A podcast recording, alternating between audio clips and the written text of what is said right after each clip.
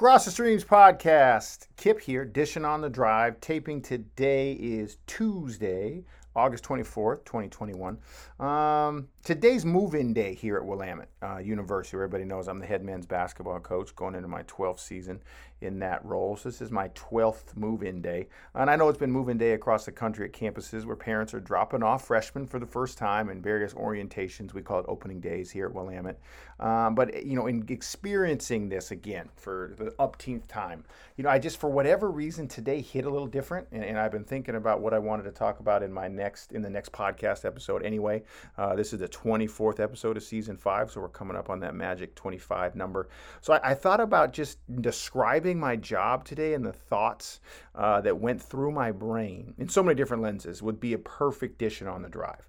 Um, so this this is what we're talking about. You know, today I was a greeter uh, in one of the parking lots, helping a bunch. It was awesome to see all the coaches. They got their teams out, the football team here at Willamette, the women's soccer team, the men's soccer team, and I'm sure there's so many other volunteers uh, and the folks uh, on Campus Life that put together a fantastic experience for freshmen and their parents arriving to school for the first day.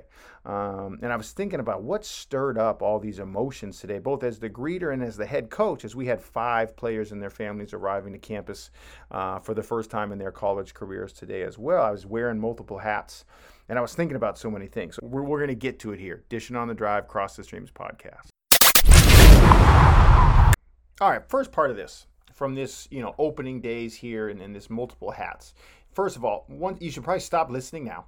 If you don't want to hear Kip weaving together my own past, present, and future experiences through the lens of striving to be a better man today than I was yesterday. Um, you know that's what I do.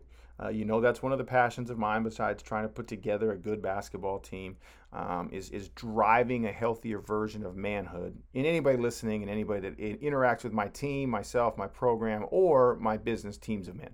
Um, so let me start there okay? I know for a fact in the past i described move-in day. So if i was headed out like hey i got an early 8 a.m shift at move in day. I know if people are asking me, what was that? I always defaulted to this. I would say, oh, it's sad mom's day, or it's crying mom's day, or hey, I'm going to go out and I'm going to deal with all these emotional moms.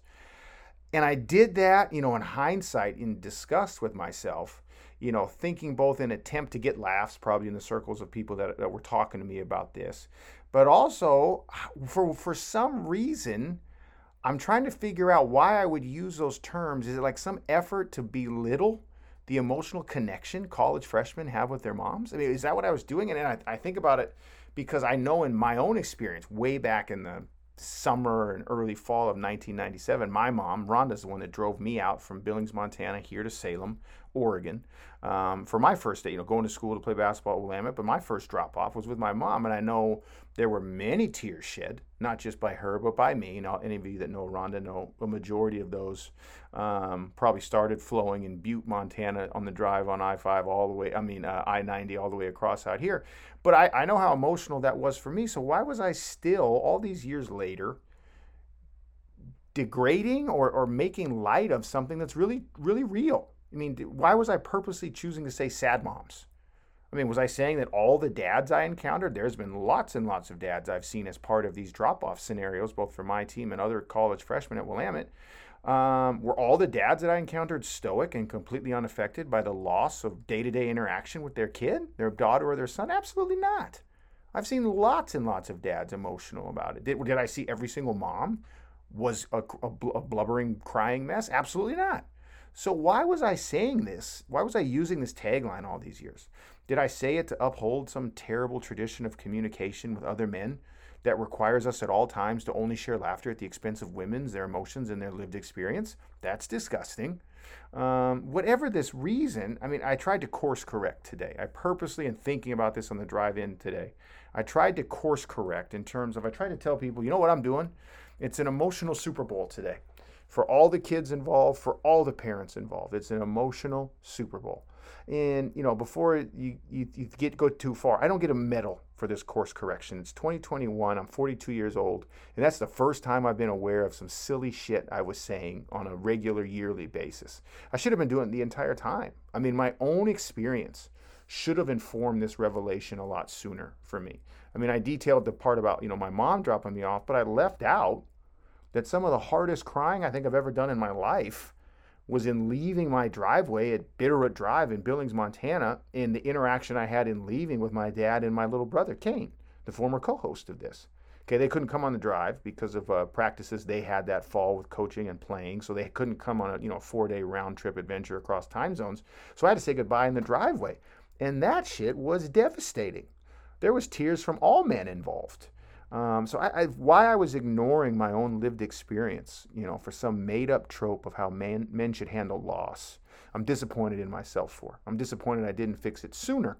Uh, so and and so for anybody out there listening, we, we've got to get past this thing where only where women are the only ones assigned emotional fluency and then we also while we require them to have it we also denigrate them for having it silly we've got to get rid of that and we also got to allow ourselves as men to feel like there's moms and dads dropping their child off really forever from the cocoon of life they've been living in, where they see them every day and their, their child interacts with them every day. That doesn't exist anymore.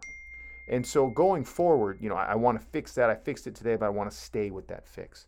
Um, the second thought I had, it's, you know, with the hat of a dad myself. Maybe it's because my own kids are growing like weeds. Uh, and we now have a, you know, a fourth grader, a 2B seventh grader, and a freshman in our house. Um, I'm only four way, four years away from being in the front seat of these cars that I welcomed in today, full of dorm belongings. I can picture my own Honda Odyssey full of my oldest stuff.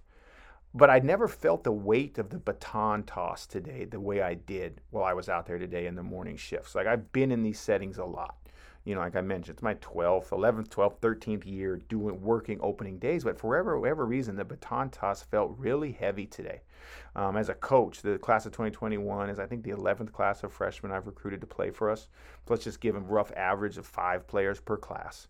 That's almost that's 50 plus families who have left their sons at Willamette on a day like this, every always in August, uh, with really the one of the major rationales for leaving their their son with at Willamette and driving away to the many states we've got eight states on the roster that they go to is I can trust Kip with one of or if not the most important thing in my life that I care about the most.